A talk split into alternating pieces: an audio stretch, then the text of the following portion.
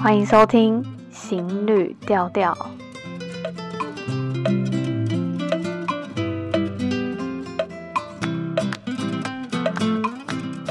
Hello， 大家好，我是 Shell。二零二三年的开春第一集，先祝大家新年快乐，好运 to you 。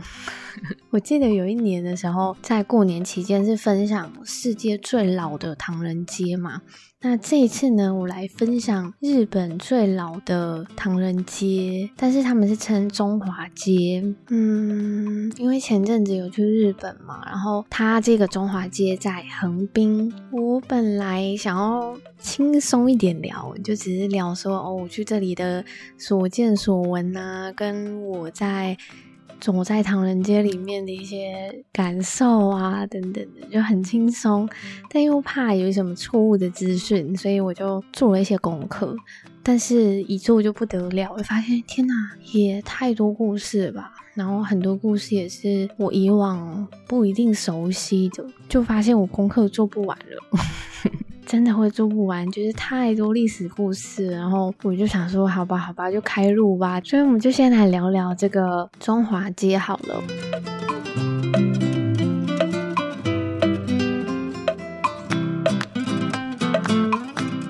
分享一下我当时去到横滨的一个感受，我觉得它很像很像高雄的不二那边海港啊，然后临近就是嗯蛮新的一些摩登大楼，他们有一个很类似的地方，就是横滨这边也有发有发生过横滨大空袭，高雄也有发生过高雄大空袭。然后当时就是美军丢下来的燃烧弹，损失还蛮惨重的，这个其实都影响了中华街这边，甚至是整个有点毁灭的状态。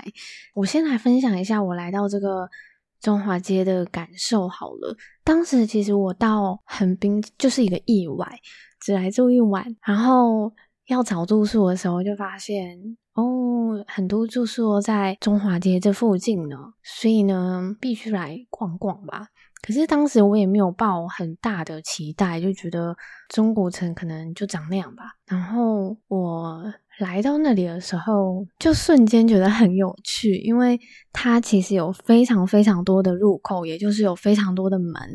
就一看就是很很中国文化那种拱门。然后我进去到一个门，第一间右手边就是卖台湾的炸鸡，然后我就在想说嗯，究竟到不到地呢？然后我还走到很近，假装在看那个菜单，其实我在闻味道，很台湾欸，非常的。所以如果真的有在日本回不了家的人，或者是有到东京啊横滨玩的人，都可以去吃一下我那时候假装去看菜单，结结果实际上是在闻的时候，周围我记得百分之一百都是日本人在吃台湾的炸鸡，就觉得蛮可爱的。这是我第一个第一个踩的点。然后下一个呢，我就一个不小心去到一个手工皮鞋店，然后那个手工皮鞋店它其实在好多地方我都有看到分店，可是它虽然是连锁的手工皮鞋店，可是真正走进去逛之后才发现哦，它的鞋子真的做得很好穿耶，它是真的很手工的，所以我很喜欢的一个鞋型跟那个颜色，跟我的脚，跟我平常会穿的衣服非常的搭，可是没有我的 size， 它就只有上面放那个 size 的 size， 然后再交货可能就要两周。然后我在我在那一个手工皮鞋店里面就逛了快一个小时，很夸张。然后因为店员人也很好，然后也和我很有耐心的在沟通，他知道我很喜欢那种颜色，因为我很喜欢一种墨绿色，一种有点刷旧那种墨绿色，就很特别的颜色。然后他就知道我喜欢那颜色，可是又没有那个喜好，他一直很努力的去找出不同鞋型有那个颜色的，然后有我的 size 的给我穿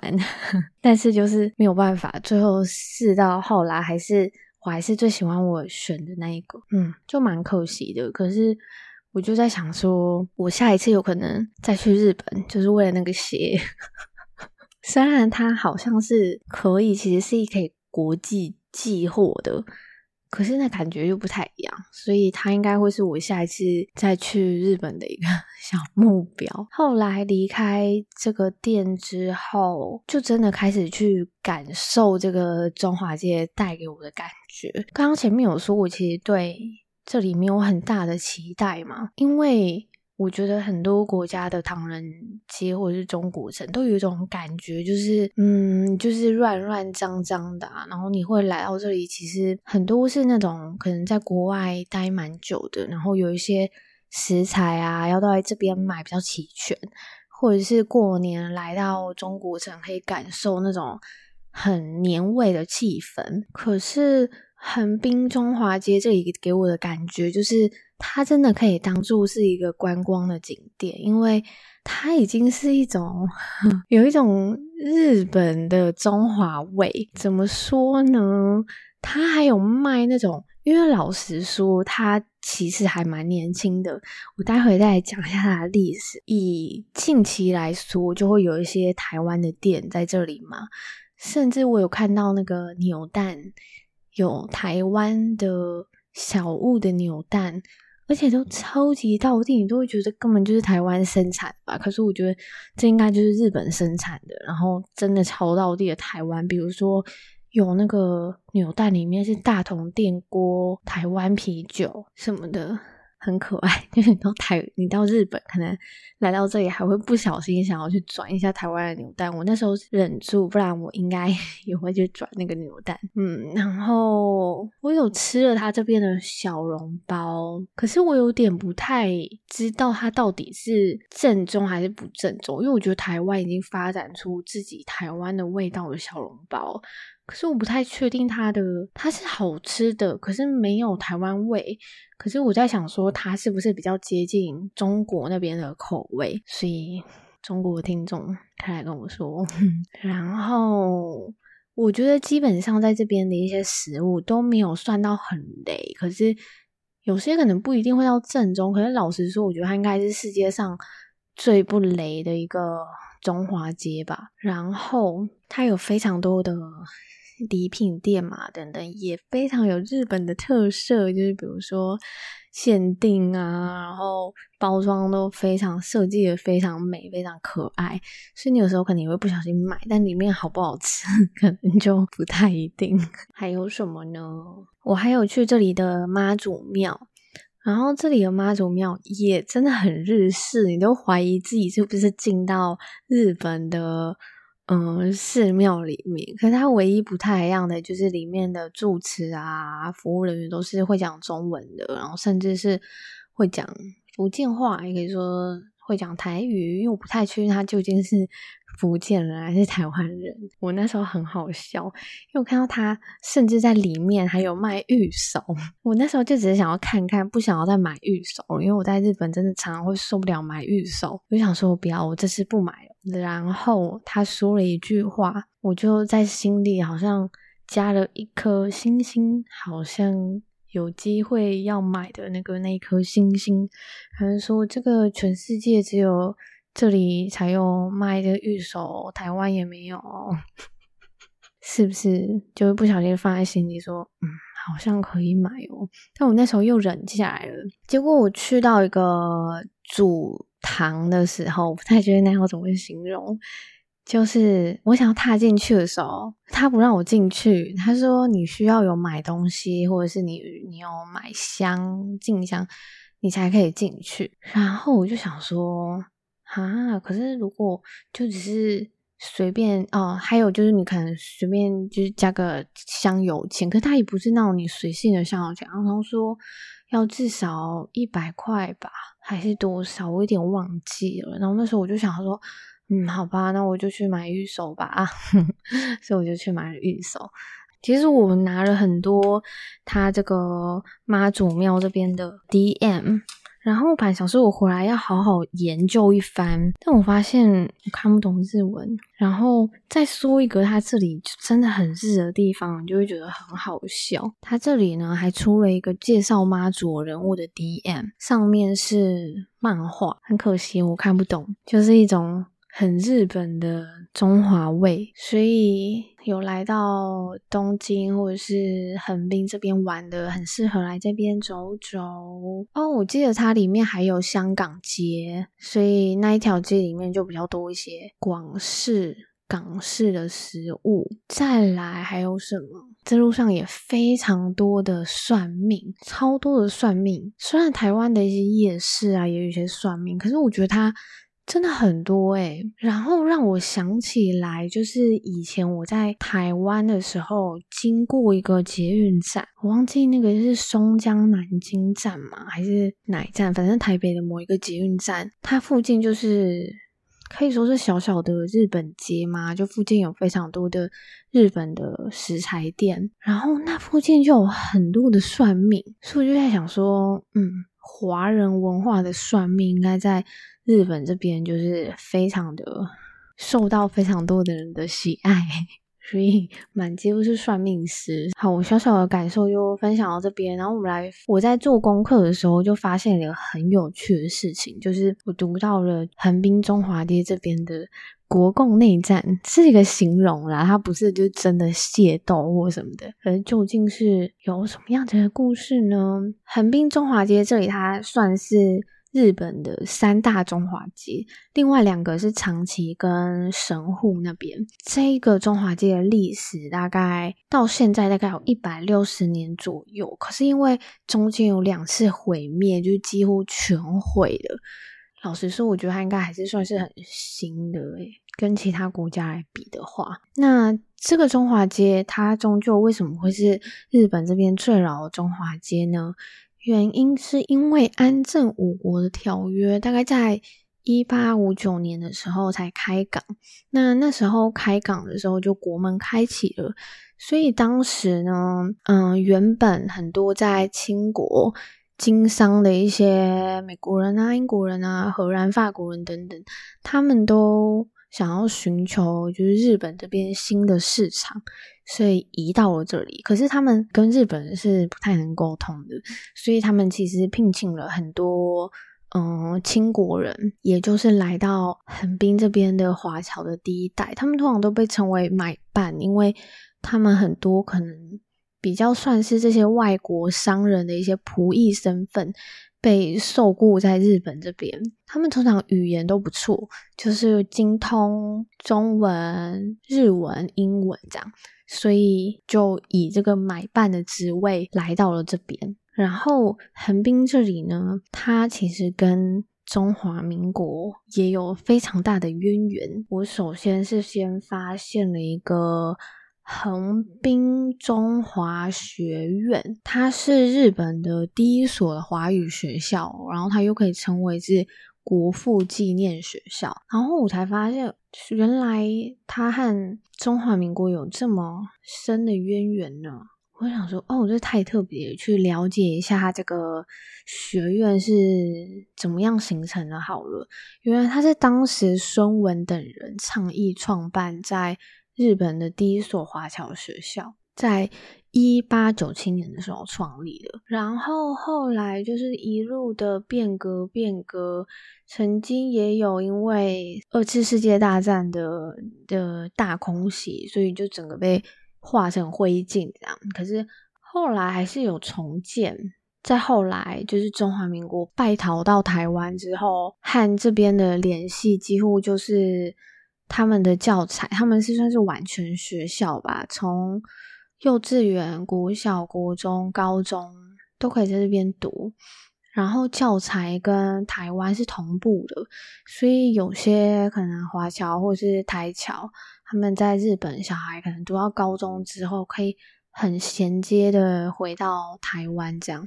然后他们蛮重视语言的，所以日文华语跟英文都蛮重视的，所以其实除了一些华侨台侨的小孩这边读之外，也有一些嗯外籍的小孩，其他外国人的小孩也会申请啊在这边读。除了这个中华学院之外，才发现孙文他在横滨这边的渊源很深。那其实虽然孙文或者是中华民国当时的那个时代其实是跟台湾没有关系，因为台湾那时候就是在日本殖民之下。嗯，然后松文他当时为什么会来到日本这里，他其实是当时因为被清国认为是叛变吧，因为他就想要革命嘛，所以他就变成了一个政治犯，然后他就流亡到国外，逃到国外这样。那当时呢，他就跟着一艘船是载着棉花的，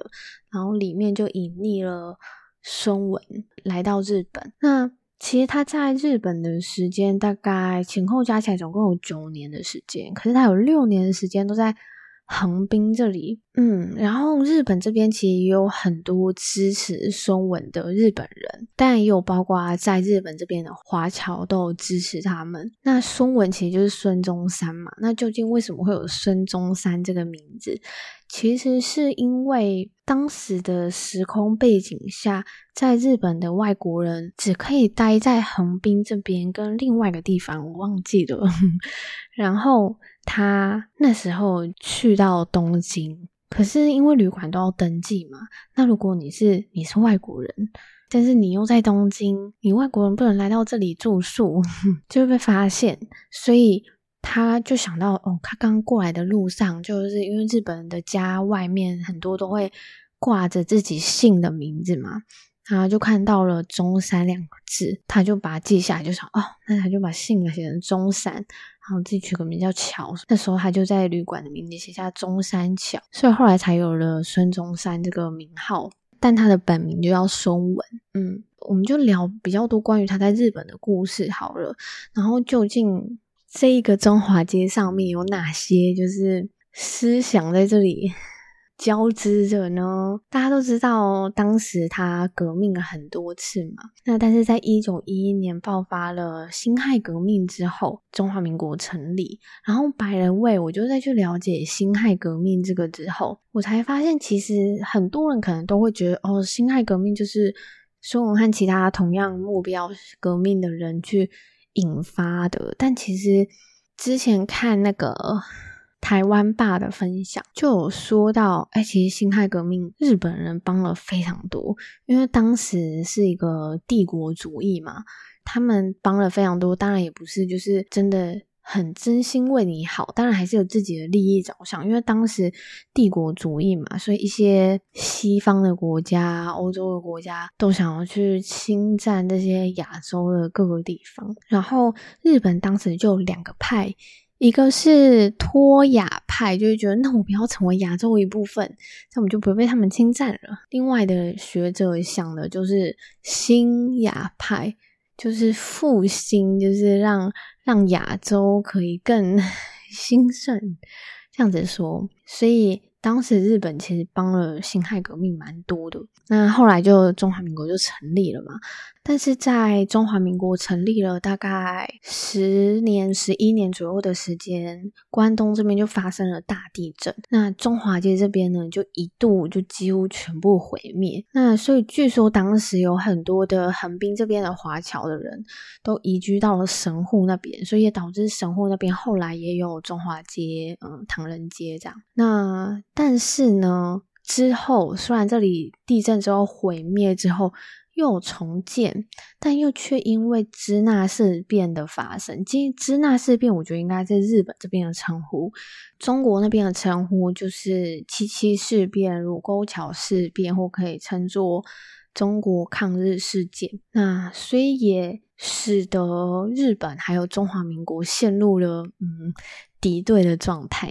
那甚至呢当时连从横滨中华街这边前往一些郊外啊，都会需要许可证才能通过。那所以在这个时候也有很多在日本的华侨为了抗日啊，或者是觉得在日本怎么可以身在敌国呢，所以就回到了中华民国，然后一起抗日这样。那一九四零年代的时候，嗯，应该可以说是孙文离世吗？后来就有两个派系。就是中华民国就有两个派系，一个派系是蒋介石派，一个派系是汪兆铭派。大家知道汪兆铭的比较知道他的名字是那个号精卫，汪精卫那他当时呢又被中华民国的体制之下被称为他是一个嗯、呃、汉奸啊，然后通气啊等等的。可是我也有看到不太一样的历史观点，所以我这边就不特别讨论它。可是他当时就是在南京成立了国民政府，就是另外一个中华民国的南京国民政府这样。那在中华街这里就有分成两派，一派就支持蒋介石派，一派就支持汪精卫派。嗯，汪精卫的这个政权，大部分的人是觉得它是一个日本的傀儡政权，就是它其实是看起来像是一个南京政府，就是中华民国南京政府，但是他其实在做的一些事情比较是遵从日本政府的一些想法。嗯，这大概就是那时候大概一九四零年代的时候，这边的华侨分成这两个派系。后来到了二战的期间呢，横滨也在一九四五年的时候遇到了横滨大空袭。那那时候美军就丢了非常多的燃烧弹嘛，所以就让中华街这边它陷入火海，就是化为一片焦土。嗯，那当时传闻这边无差别的空袭，大概死者有八千到一万人吧，就包含了非常多的华侨。后来战争结束之后，日本虽然成为战败国，但身为中华民国国民的华侨却成为了战胜的国民，所以 G H Q 也会优先分配给提供帮助。 G H Q 是什么呢？我刚刚有，它叫做驻日盟军总司令，反正就是一个日本盟军占领时期的最高权力机关，就可以代表同盟国去指挥日本政府的运作的一个单位，英文叫做 General Headquarters， 就简称叫 G H Q。 那那时候就会优先配给这边提供援助，所以横滨这边的中华街在那之后虽然一片焦土之后又迅速的重建了。那历史总是没有这么的顺利，虽然感觉好像开始要欣欣向荣了，但是中国又发生了国共内战，然后在大概一九四九年左右，国民党败逃到台湾，再后来就是中华人民共和国成立。那嗯，蛮清楚这整个事件的老一辈的华侨有说到，就是许多呃，可能本来对中华民国的国民党抱持着反感的这些华侨，蛮多都被共产主义吸引，然后回到了中国。我太确定他们的手法啦。共产有很厉害的是，他们很他们在舆论方面做得非常的厉害，所以然后又是以乡村包围城市的方面，但是国民党他们比较是在城市方面经营的比较好，所以就到了这个局面。不过当时的日本和败逃到台湾的这个中华民国政权还是有邦交的关系，所以留在横滨这里支持中国共产党的华侨，他们就失去了立足之地嘛。在这样的情势之下呢，刚刚说的那个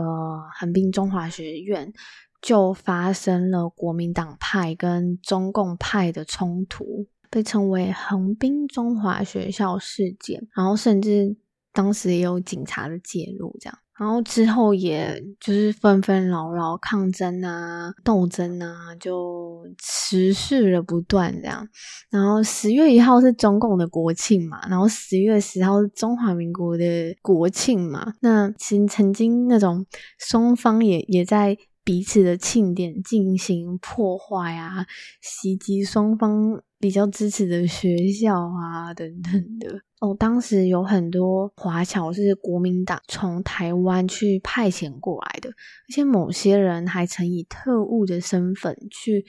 监视过共产党还有一些叛国者，但是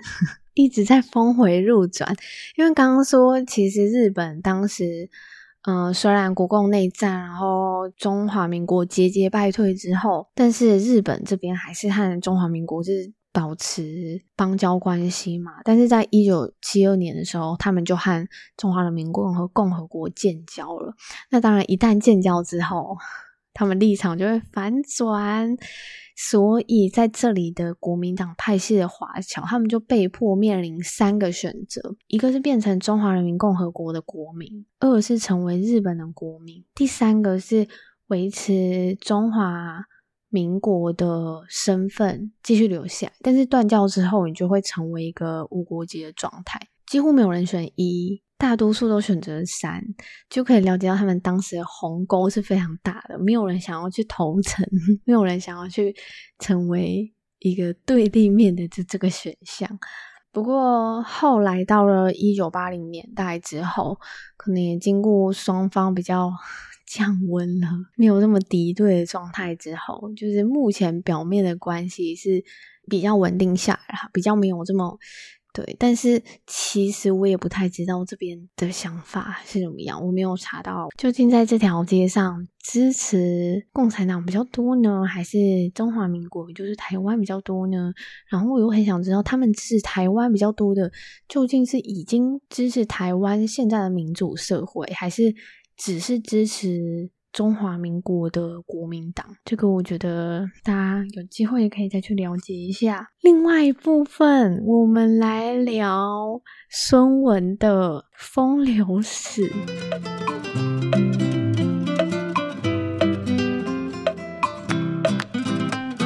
孙文竟然在这里待了六年，有很多的故事，然后甚至因为大家有兴趣，应该是或是或多或少几年前有机会了解到他曾经和一个日本女子叫大月薰有过一段情史。那我就想说做一下资料，做一下资料就发现哦不得了，做不完了，我就来和大家分享一下我读到的，总共有一二三四五段情史。那大月薰这个是我比较有兴趣的，因为我们是在聊横滨这里的嘛，横滨这里的中华街嘛，然后这也是和大月薰最有关系的，所以其他我会轻轻的带过。那我们就来聊聊大月薰这个。那首先呢，我们先来聊一个孙文来到日本的时候，他其实有一个贴身秘书叫浅田春。那究竟这个浅田春的名字为什么会出来呢？其实是后来的日本的解密档案就发现，之前因为他被清国通缉嘛，然后流亡到日本，那其实当时就会有一些特务啊等等，或者是跟监啊，日本当时和清廷是有往来的嘛，所以这个浅田春名字的出现其实是嗯有人跟监孙文，然后去写到说哦他和浅田春去哪里哪里啊，然后约会啊什么什么什么的，所以才有浅田春这个女子的出现。另外一个女人呢是卢慕贞，也就是孙文的第一任在中国的第一任的妻子，然后当时是奉就是家人可能希望他们结婚吧等等，或是受家人的期待，所以结婚的。那有生下了三个小孩。那不过当时我觉得当时的女人不知道是伟大还是故事就是这样流传下来的，因为现在听下来就会觉得哦以前的女子怎么好伟大哦这个第一任妻子卢慕贞呢，她就觉得我没有办法去陪你做革命啊等等的这些这些事情，因为她比较保守，就觉得我女主内这样子，然后他就说你可以去找个可以陪你一起革命的伴侣。然后他其实也有找到这个人叫陈翠芬，他等于是他在革命时候的一个红粉知己。再来就是这个重头戏大月薰，究竟他和大月薰是怎么认识的呢？他当时大概十一、十二岁的时候就遇到横滨大火。那这个大月薰的资料为什么会出现，其实是后来日本的解密档案，然后跟一个博士做的一个论文的研究叫做孙文研究，然后洋洋洒洒写了二十七页，对，他用了二十七页的篇幅去对孙文做非常多的研究。他叫久保田文次，是这个孙文研究的作者，他调查了一些孙文后代的一些身世始末这样。那为什么台湾对于这个大月薰的资料没有这么多呢？其实是因为因为是国父嘛，就不想要去传输他这么好像对政党或者整个国家不利的东西，所以这些东西当然要隐瞒。然后再加上其实当时这个东西没有出来是因为日本当时已经有解密档案，就看到那些跟监的资料，但是当时台湾是在国民党执政之下的戒严时代，所以政府会很尽量避免就是台湾的一些媒体啊等等去接受很多的外电资讯，尤其是对于国民党不太利的。那这个资料唯一有在台湾出现的地方，大家知道是哪里吗？就是郑南榕创办的党外杂志，他当时的名字叫做国父入土，国母出土，然后孙文在日本的樱花恋。台湾那时候唯一有的就是这个党外杂志有出来，甚至有非常多页的篇幅去把日本解密档案的资料去分享到台湾。可是这个毕竟是党党外杂志嘛，所以声音还是相对渺小的。他们两个究竟是怎么样认识的呢？其实那时候孙文他就在横滨这边嘛，那当时大月薰他们家被横滨大空袭这边整个烧毁，但他爸爸是在做进出口贸易的，然后有一个客户叫做温秉成，他是孙文的贴身翻译。那因为他其实人还不错，然后他们关系也不错，就想说啊他们有难嘛，然后就帮忙一下朋友，所以就邀他们去住他的一个空房。然后他的这个空房其实就是孙文在住的地方的楼上，孙文当时住在这个这一栋楼的二楼。那究竟他们两个是怎么样相遇的呢？是大月薰他在楼上玩的时候就很皮嘛，蹦蹦跳跳这样，然后就不小心打翻了花瓶，然后花瓶里面的水呢就流到了楼下。那当时孙文他其实是在在打开地图，然后再和别人讨论一些事情，所以其实本来也是会蛮生气的。然后他是温秉成还是爸爸吧，就上来就是想说发生什么事，然后就看到花瓶倒了这样，然后就带着他去楼下道歉。那他也就蛮有礼貌，就觉得哦不好意思不好意思，但是那时候的孙文就没有生气，觉得他很可爱，然后甚至给他糖果吃吧。那糖果好像是椰子口味的东西，因为他当时流亡各个地方嘛，蛮常往返日本啊夏威夷啊美国这些地方，所以他就给了他糖果这样，然后对大月薰的印象就很好。那甚至他到后来呢，就是他就蛮喜欢这个女生的，所以他其实在他十四岁的时候就跟大月薰求婚，那时候是一九零一年。不过大月薰的爸爸是拒绝的，因为觉得他们相差太多岁啦等等的。不过后来就是他还是没有放弃，就到了月大月薰差不多十八岁的时候，他就请人来求婚，然后也有亲自来求婚。嗯，然后他们的故事呢，就是他们结婚之后他也有怀孕，但他怀孕之后嗯，中国同盟会就成立，他就更忙了嘛，所以他就常常因为孙文就蛮常因为革命药物的为由，蛮常不知去向，有时候可能就会只收到他的一些信件啊钱啊。那到底有什么证据可以支持他们真的有这段姻缘？有一段是当时的日本新闻有报道到说，孙文那时候风光回来日本的时候，有一个叫薰的女子就在远方，然后看着他，然后后来痛哭失声昏厥这样。那时候的新闻文字上面有这样写到，然后就是可以依稀知道这个记者是清楚他们的关系的，但是当时的大月薰应该就是没有想要影响他吧。然后其实后来他因为药物很忙之后，他甚至有很多年是消失他的踪影的，就是以现代来说就是一个渣男就是因为他也没有联系，后来也都没有给钱，所以你可以想到那个多痛。可是我又在想说，究竟是那个时代的女性，结婚的女性都这么伟大吗？还是因为就是伟人的文件里，或者是对于伟人的形容都比较保守一点，就不会特别去想要把他这些嗯风流史讲得不太好听。以他自己段关系都会觉得哦，女生好像很懂事啊，然后很 push 他去做一件伟大的事情，丰功伟业然后据说他们之前是有在横滨这边的浅间神社举办结婚典礼，那他们之后也有一起住在中华街这边哦。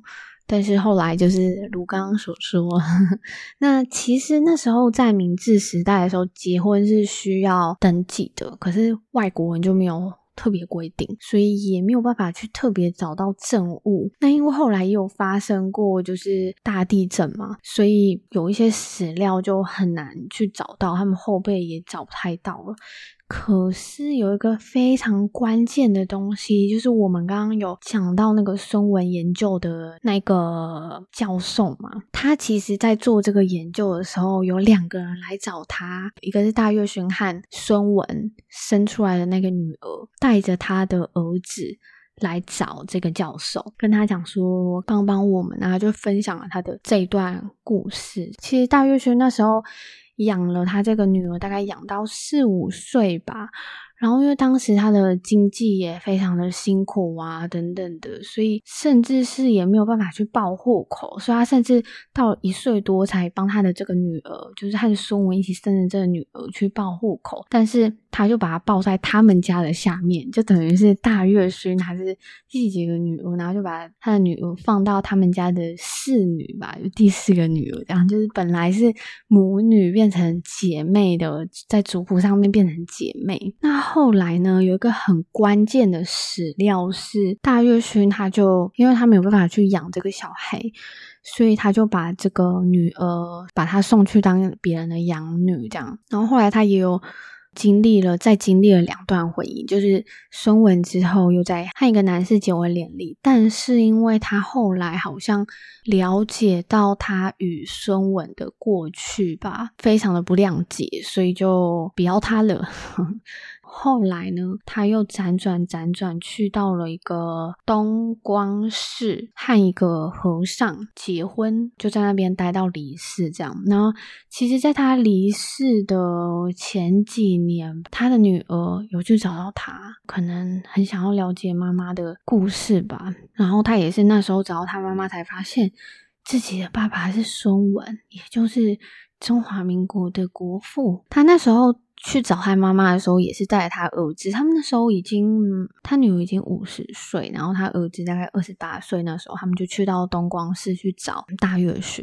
然后大月寻才分享他他本来是想要就是远离尘嚣，然后绝对不想要再想起这件事了吧，可是人生就是有些故事就是必须被得以保留下来。然后那时候他们在离开之后好像又有请人去里面的人和大月寻聊聊，然后有录音，所以当时就留下来大月寻的口述历史，又讲说他当时是怎么认识孙文的，然后他们是怎么样结婚的等等的。那当然这些都要去研究说他究竟是不是真实的史料嘛。那很有趣的是大月寻跟孙文生的女儿叫宫川富美子，那富美的这两个字其实是文的日文发音，那时候他就把它取了这个宫川富美子。那当时这个教授呢，他就发现哦，原来宫川富美子她在年轻，她提供的比较年轻时候的照片，如果我叠加在孙文的照片的时候，他们父女的长相是非常像的。然后再加上大月寻的史料跟孙文进出日本等等的时间也都非常吻合，甚至很多东西是真的非常亲近的人才有办法知道的，然后再加上一些解密的资料，这段故事就得以被发现了。甚至孙文的这个女儿宫川富美子跟她儿子之前有到过台湾哦，这就是大月寻的坎坷的与孙文的邂逅吧。再下来就是宋庆龄的故事了嘛，那嗯，宋庆龄的故事又更巨细靡遗了，然后甚至也有不同的说法哦，这个我觉得我们就不要再深谈下去了。那想要了解更多他情史的话，大家就再去多多做研究咯。好，那今天的孙文故事就分享到这边，大家有觉得有趣吗？我不知道会不会讲的蛮乱的，因为真的读了好多的故事，但我们就还是着重在中华街跟啊、呃、孙文这号人物好了。